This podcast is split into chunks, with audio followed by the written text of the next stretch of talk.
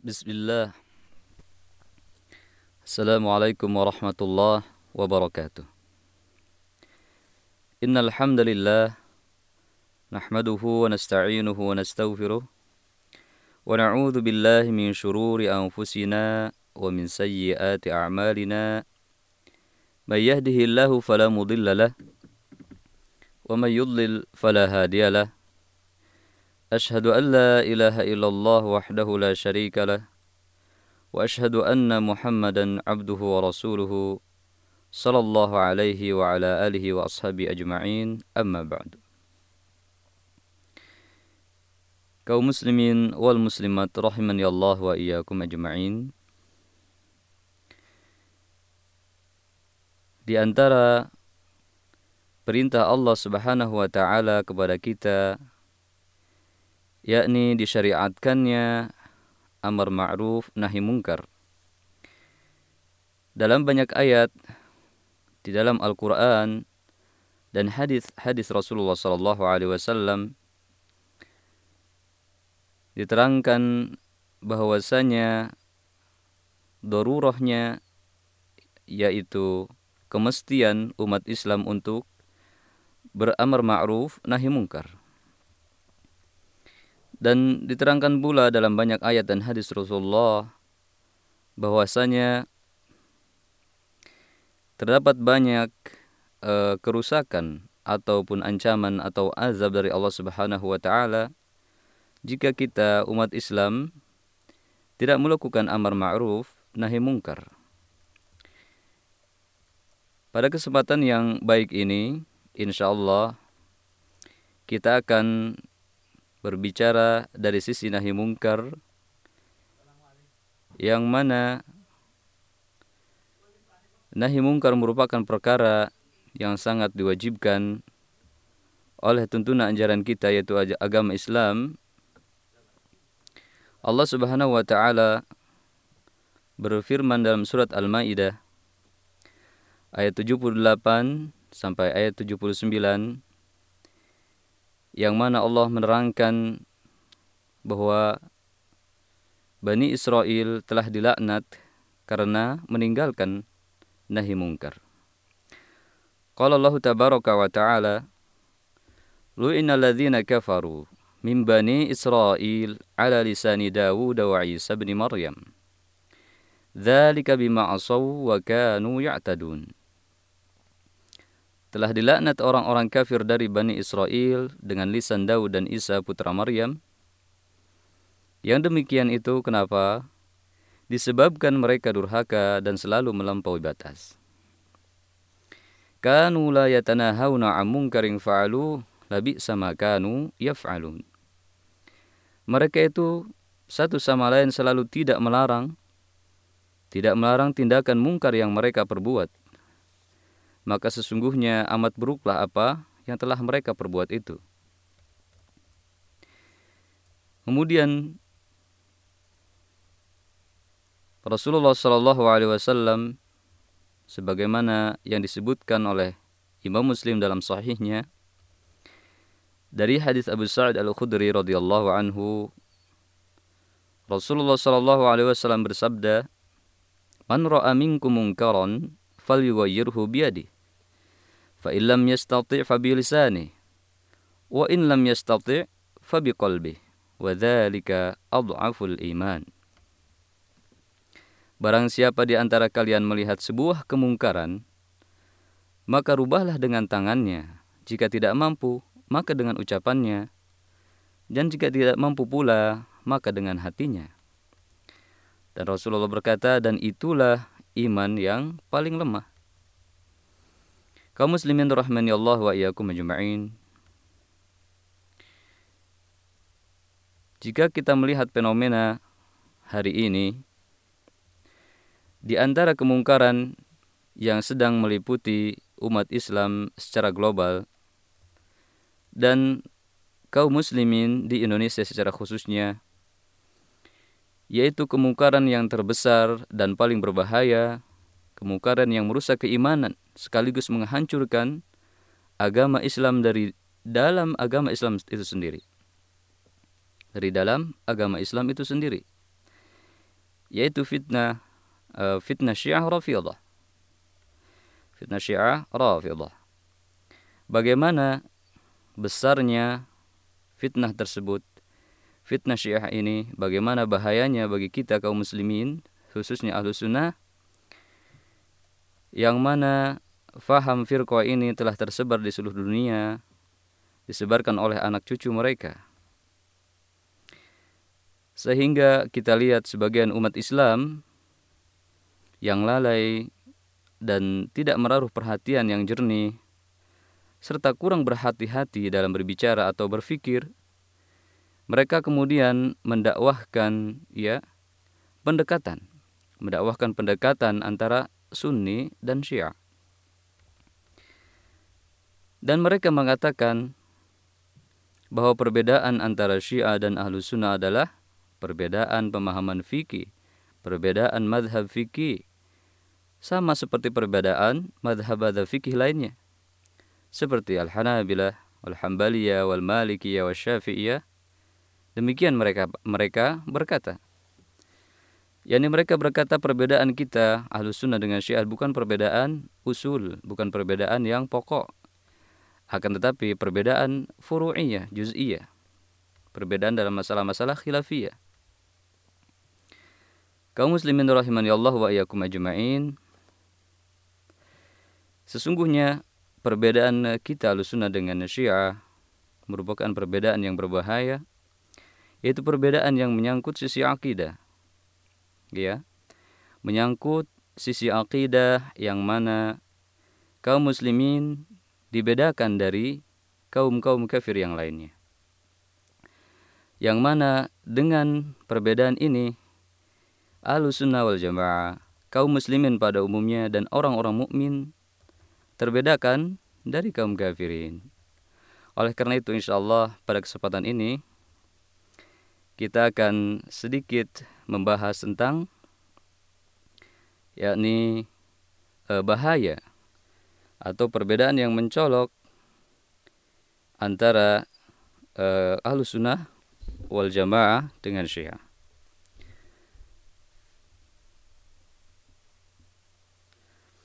Kaum muslimin rahman ya Allah wa yakum ajma'in.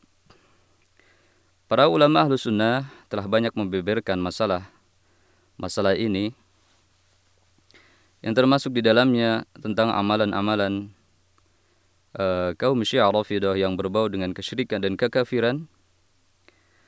Akan tetapi permasalahan-permasalahan seperti ini jarang kita temukan dan bahkan mungkin sebagian besar umat Islam tidak mengetahui fakta-fakta yang sesungguhnya tentang kesesatan dan kerusakan akidah Syiah Rafidah ini.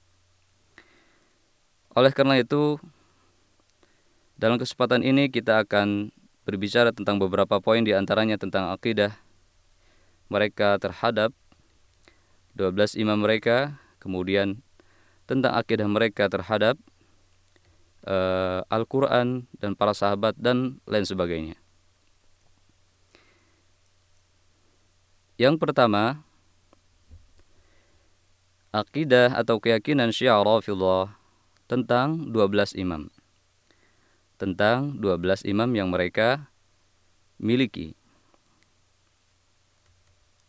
Seorang ulama syiah yang bernama Al-Kulaini mengatakan dalam kitabnya Usulul Kafi, yang mana kitab ini merupakan kitab rujukan utama dalam hadis, hadis bagi umat syiah.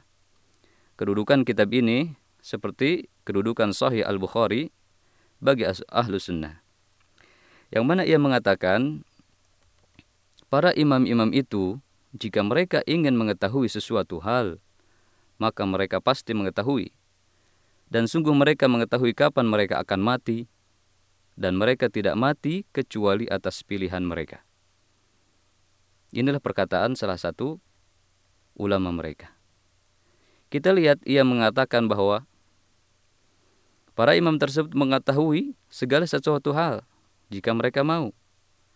Jelas ini bertentangan dengan firman Allah Subhanahu wa taala, "Wa ma utitum minal ilmi illa qalila."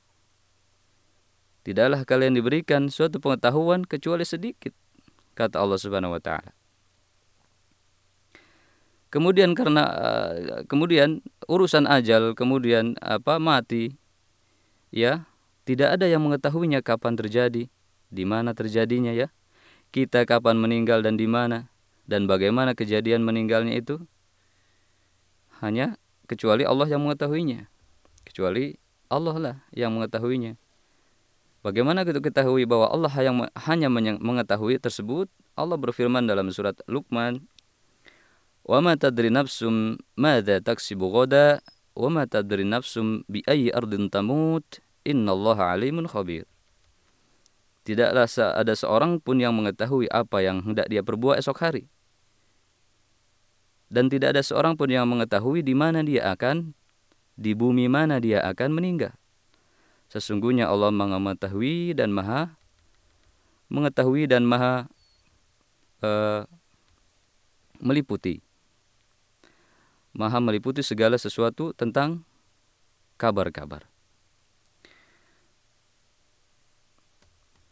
Kemudian kita lihat bahwa ia mengatakan para bahwa imam tersebut mati meninggal atas pilihan mereka. Bagaimana perkataan mereka ini tidak bisa kita terima yang jelas bertentangan dengan firman Allah Subhanahu wa taala walikulli ummatin ajal fa idza jaa ajaluhum la yastakhiruna sa'atan wa la yastaqdimun pada setiap umat itu ada ajal ada batas waktu hidup ada ujung kehidupan. Dan jika ketentuan ajal tersebut menhampi mereka, mendatangi mereka, maka mereka tidak sedikit pun atau tidak sesaat pun bisa mengakhirkan. Dan tidak pula wala yastaqdimun, tidak pula mereka bisa mensegerakan kematian tersebut. Maka lihatlah Lihatlah kita seorang ulama mereka dalam kitabnya itu mengatakan ya bahwa e, para imam itu mati atas pilihan mereka sendiri. Dan ini tidak tidak masuk tidak masuk akal dan sekaligus bertentangan dengan Al-Qur'an. Oleh karena itu, uh, bukankah kita bertanya, bukankah berarti mereka telah menentang kitab Allah? Ya, yang mana Al-Quran termasuk dalam kitab Allah. Dan kitab-kitab Allah harus uh, termasuk rukun iman yang yang ketiga, yang harus diimani oleh seorang hamba yang ber, mengaku beriman kepada Allah Subhanahu wa taala. Dan jika salah satu rukun saja tidak terdapat dalam diri seseorang, maka ia tidak dikatakan sebagai orang yang beriman. Ia tidak dikatakan sebagai orang yang beriman. Kemudian ulama Syiah yang lain yang bernama Hashim Al-Bahrani Hashim Al-Bahrani dalam kitabnya ia uh, Yanabi'ul Ma'ajiz ya Yanabi'ul Ma'ajiz wa Usulud Dalail yang mengatakan sesungguhnya mereka yakni para imam mengetahui apa yang di langit dan di bumi. Masya Allah.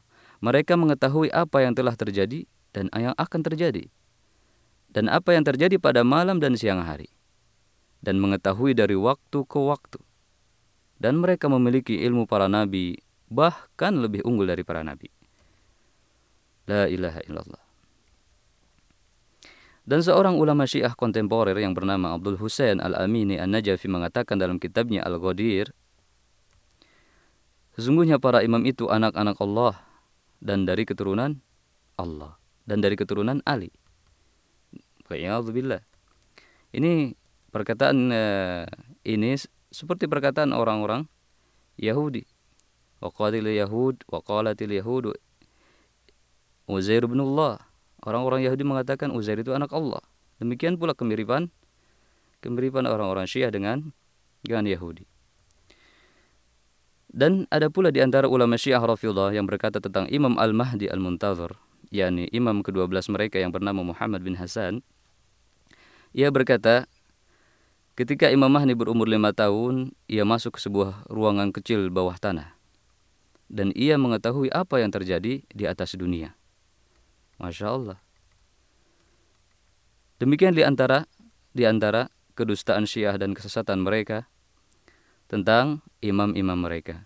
Dan jika kita buka dan baca buku-buku mereka dari sumber kitab mereka, niscaya kita akan uh, menemukan banyak banyak kebatilan dan banyak uh, apa namanya pertentangan dengan uh, Al-Qur'an dan juga sunnah-sunnah Rasulullah SAW yang mana mereka mengangkat imam-imam mereka sebagai tandingan bagi Allah.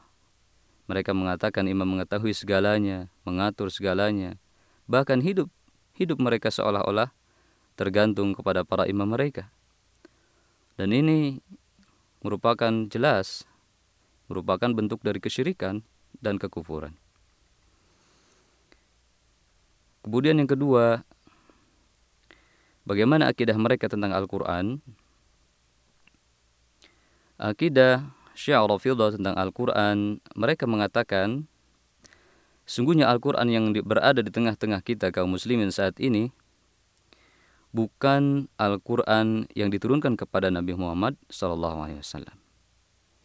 Mereka mengatakan bahwa Al-Quran yang ada di tengah-tengah kita sekarang ini sudah mengalami perubahan, ada penambahan, ada pengurangan, dan sebagainya.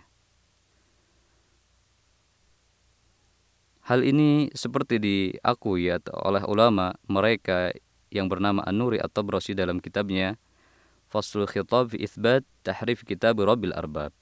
Faslul Khitab fi Ithbat Tahrif Kitab Rabbil Arbab. Kemudian dari sisi jumlah ayat ya Al-Kulaini yang merupakan salah satu ulama mereka mengatakan dalam kitabnya Usulul Kafi bahwa Al-Qur'an yang disampaikan ya Jibril kepada Nabi Muhammad SAW berjumlah 17.000 ayat. Berjumlah 17.000 ayat. Tentu hal ini berbeda dengan uh, pendapat para ulama ahlu sunnah yang mengatakan bahwa jumlah ayat Al-Quran adalah 6.000 lebih. 6.000 lebih. Kemudian dari sisi tafsir Al-Quran, maka eh, mereka mentafsirkan Al-Quran seenaknya, sekehendaknya sesuai nafsu mereka. Contohnya ketika mereka menafsirkan ayat Allah Subhanahu wa taala, "Innallaha la yaghfiru wa yaghfiru ma duna dzalika liman yasha." Apa tafsir mereka? Mereka mengatakan, e, siapa innallaha la yaghfiru ayyushraka bihi. Sungguhnya Allah tidak mengampuni orang yang berbuat syirik kepadanya. Apa itu berbuat syirik? Yaitu siapa yang kafir kepada wilayah Ali radhiyallahu an. Wa yaghfiru ma duna dzalika liman yasha dan mengampuni siapa uh, dosa di bawah selain syirik tersebut. Dosa selain syirik itu apa? Mereka mengatakan mengampuni siapa yang mengakui wilayah Ali, menolong Ali radhiyallahu an. Kemudian demikian pula ketika mereka melakukan takwil-takwil, penyelewengan-penyelewengan terhadap makna-makna ayat, ayat makna ayat Al-Qur'an ya, sekehendak mereka. Seperti surat dalam surat Az-Zumar Allah Subhanahu wa taala berfirman, "Walaqad uhiya ilaika wa ilal ladzina min qablika." Sungguhnya telah diwahyukan kepada kamu wahai Muhammad dan orang-orang sebelum kamu yakni para rasul sebelum engkau, la in asyrakta la yahbatanna 'amaluka wa la takunanna minal khasirin. Sungguhnya jika engkau berbuat syirik, maka niscaya amal-amalmu akan binasa wa la takunanna minal khasirin dan sungguh engkau akan menjadi orang-orang yang merugi. Kemudian apa takwil mereka tentang ayat ini? Yani lain asyrokta, yani jika kamu menuruti, menuruti perintah yang bukan dari perintah Ali, layah batonna amalu, maka perbuatanmu akan binasa. Sebuah takwil atau tafsir Al-Quran yang sangat lucu. Kemudian mentafsirkan misalnya ayat yang lain dalam ayat yang lain mereka uh, mentafsirkan jibti wa tagut jibti adalah Abu Bakar dan tagut adalah Umar dalam surat An-Nisa alam tara ila alladziina utu nasiba minal kitabi yu'minuna bil jibti wa tagut apakah kamu tidak melihat kepada orang-orang yang diberi bagian dari kitab mereka yu'minuna bil jibti wa tagut mereka beriman kepada jibti wa tagut jibti wa tagut ditafsirkan oleh ulama Syiah sebagai Abu Bakar dan Umar. Yang padahal jibti dan togut ini adalah apa? Merupakan berhala, ya, patung-patung, dan segala sesuatu yang disembah selain Allah secara fisik maupun maknawi. Iblis, setan, tukang sihir, dan sejenisnya. Inilah kaum muslimin dan muslimat rahimani Allah wa yakum ajma'in. sebagian dari kesalahan atau kebatilan tafsir uh, pemahaman akidah Syiah dalam masalah Al-Qur'an. Yang ketiga, akidah mereka terhadap para sahabat radhiyallahu anhum ajma'in. Keyakinan mereka terhadap para sahabat dan istri Rasulullah Shallallahu alaihi wasallam keyakinan mereka dibangun atas apa? Dibangun atas kebencian, cacian dan pengkafiran terhadap mereka. Mereka meyakini, yakni Syiah Rafidah meyakini bahwa para sahabat telah kafir kecuali tiga. Dalam kitab Al-Kafi yang ditulis oleh Al-Kulaini, ia mengatakan, manusia semua murtad setelah meninggalnya Nabi Wasallam kecuali tiga orang saja. Siapa itu? Yaitu Miqdad bin Aswad, Miqdad bin Aswad, Abu Ja'far Al-Ghifari, ya, dan Salman Al-Farisi. Tiga orang itu adalah Mikdad bin Al-Aswad, Abu Dhar Al-Ghifari, dan Salman Al-Farisi. Inilah pernyataan mereka dalam kitab Al-Kafi. Dan dalam kitab Miftahul Jinan, karangan Abbas Al-Qummi, Abbas Al-Qummi juga termasuk seorang ulama syiah, yakni ia menuliskan dalam kitabnya bahwa ulama syiah semuanya, semuanya ulama syiah mendoakan keburukan dan melaknat Abu Bakar, melaknat Aisyah, uh, yang mana beliau adalah istri Rasulullah SAW dan juga melaknat Umar dan anaknya Hafsah radhiyallahu anhu ajma'in. Yang mana doa itu kemudian menjadi uh, zikir pagi dan petang mereka. Menjadi zikir harian mereka pada pagi dan petang. Doa tersebut di antaranya adalah Allahumma salli ala Muhammad wa ala ali Muhammad wal an sanamai Quraisy wa jibtaihima wa taghut wa taghutaihima wa ifkaihima wa ibnataihima.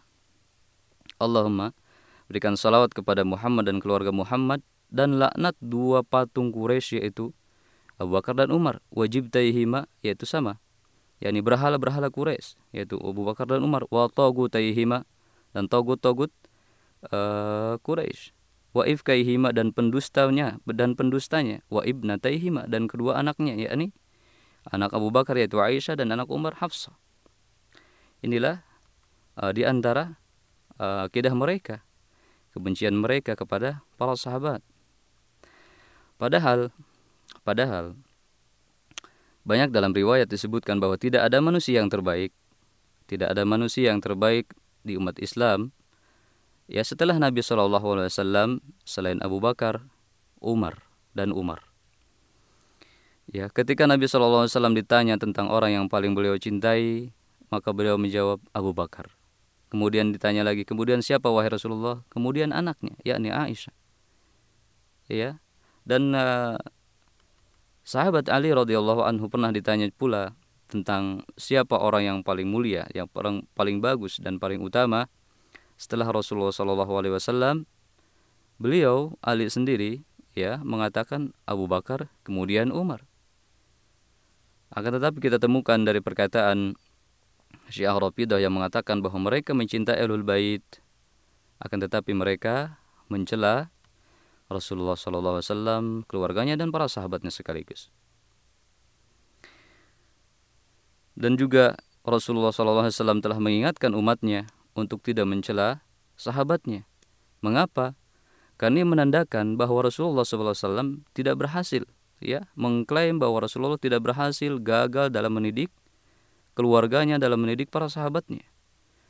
Oleh karena itu dalam Sahih Bukhari disebutkan sabda Rasulullah SAW dari Abu Sa'id Al-Khudri bahwa beliau bersabda, jangan kalian mencela sahabatku. Seandainya salah seorang di antara kalian menginfakkan emas sebesar gunung Uhud, ini saya tidak akan bisa menyamai satu mudnya mereka, tidak pula setengahnya. Kemudian keempat, akidah atau keyakinan Syiah tentang Ahlus Sunnah. Adapun sikap atau keyakinan Syiah Rafidhah tentang Ahlus Sunnah, mereka berkeyakinan untuk menghalalkan hara, eh, menghalalkan harta dan darah Ahlus Sunnah. Dalam kitab mereka yaitu Al-Anwar An-Nu'maniyah disebutkan Sesungguhnya ahlu sunnah adalah kafir najis berdasarkan kesepakatan para ulama syiah imamiyah. dan mereka lebih buruk daripada Yahudi dan Nasrani. Oleh karena itu, di negara Iran, di negara Iran, undang-undang mereka melarang pembangunan masjid ahlus sunnah. Tidak ada satupun masjid ahlus sunnah di Iran. Bahkan sebaliknya, gereja dan sinagog bertebaran di sana. Berdasarkan dari keyakinan akidah mereka ini. Dalam kitab yang sama pula, dalam kitab yang sama yakni dalam kitab Al-Anwar An-Nu'maniyah disebutkan halalnya nyawa ahlu sunnah dengan berbagai cara. yakni dengan berbagai cara apa pun dihalalkan dakwah e, darah ahlu sunnah. Baik dengan cara menipu, ya, dengan cara e, e, membohong, berbohong dan sebagainya. Baik dengan menenggelam, menenggelamkannya di lautan, membakarnya, merobohkan bangunannya, dan cara-cara lainnya. Yang penting nyawa ahlu sunnah melayang. Nah, seperti itu. Seperti itu keyakinan akidah mereka dalam kepada ahlu sunnah wal jamaah. Kemudian terakhir, terakhir, apakah mereka yakni rafidah ya bersama ahlu sunnah menyembah Tuhan yang sama, yakni menyembah Allah? Apakah mereka mengikuti dan mengakui Nabi yang sama yakni Nabi Muhammad SAW? Dan apakah mereka memiliki imam atau pemimpin yang sama yakni setelah Nabi Muhammad Abu Bakar, Umar radhiyallahu anhuma dan setelahnya?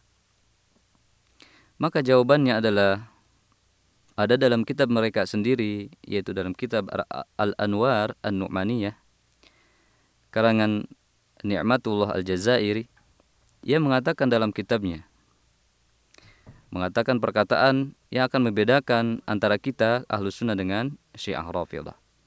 Ia mengatakan kami tidak bersama ahlu sunnah dalam ilah atau Tuhan dan dan kami tidak pula bersama malu sunnah dalam nabi dan kami tidak pula sama dalam imam atau pemimpin. Kemudian ia mengatakan sebabnya kenapa? Sebabnya adalah karena mereka mengatakan bahwa Tuhan mereka adalah Tuhan yang mengutus Muhammad sebagai nabi dan karena khalifah setelah nabi itu adalah Abu Bakar sedangkan kami tidak mengakui Tuhan seperti ini, tidak pula mengakui nabi seperti itu, maka kami berkata, Tuhan yang mana khalifah setelah nabinya adalah Abu Bakar bukanlah Tuhan kami. Dan nabi itu bukanlah nabi kami. Ini mereka katakan ya dalam kitabnya. Angka tetapi sekali lagi fakta-fakta seperti ini tersembunyi dari kebanyakan umat manusia, umat Islam karena kenapa? Karena mereka juga khawatir dan takut terbuka kedok aslinya, terbuka wajah aslinya dan kedustaan sebenarnya kaum muslimin wal muslimat rahimani Allah wa yakum ajma'in. Demikianlah paparan singkat tentang bahayanya Syekh Rafidhah ini yang mana mudah-mudahan penjelasan singkat ini uh, memberikan pemahaman sekaligus gambaran bagi kita yang menyatakan bahwa perbedaan antara kita Ahlussunnah wal Jamaah dengan Syekh Rafidhah merupakan perbedaan yang hakiki yaitu perbedaan akidah yang mana dengannya kita umat Islam berbeda dengan orang-orang selainnya ini dengan kaum kafir. Mudah-mudahan kita, keluarga kita dan masyarakat ahlu sunnah pada umumnya dilindungi Allah Subhanahu wa taala dari fitnah ini. Eh, kita eh, memohon kepada Allah Subhanahu wa taala agar senantiasa diistiqomahkan dalam petunjuknya dan mengikuti sunnah Rasulullah sallallahu alaihi wasallam. Allahul musta'an. Eh, kita tutup dengan Kafaratul majlis subhanakallah bihamdik asyhadu an la ilaha illa anta astaghfiruka wa atubu ilaik. Wassalamualaikum warahmatullahi wabarakatuh.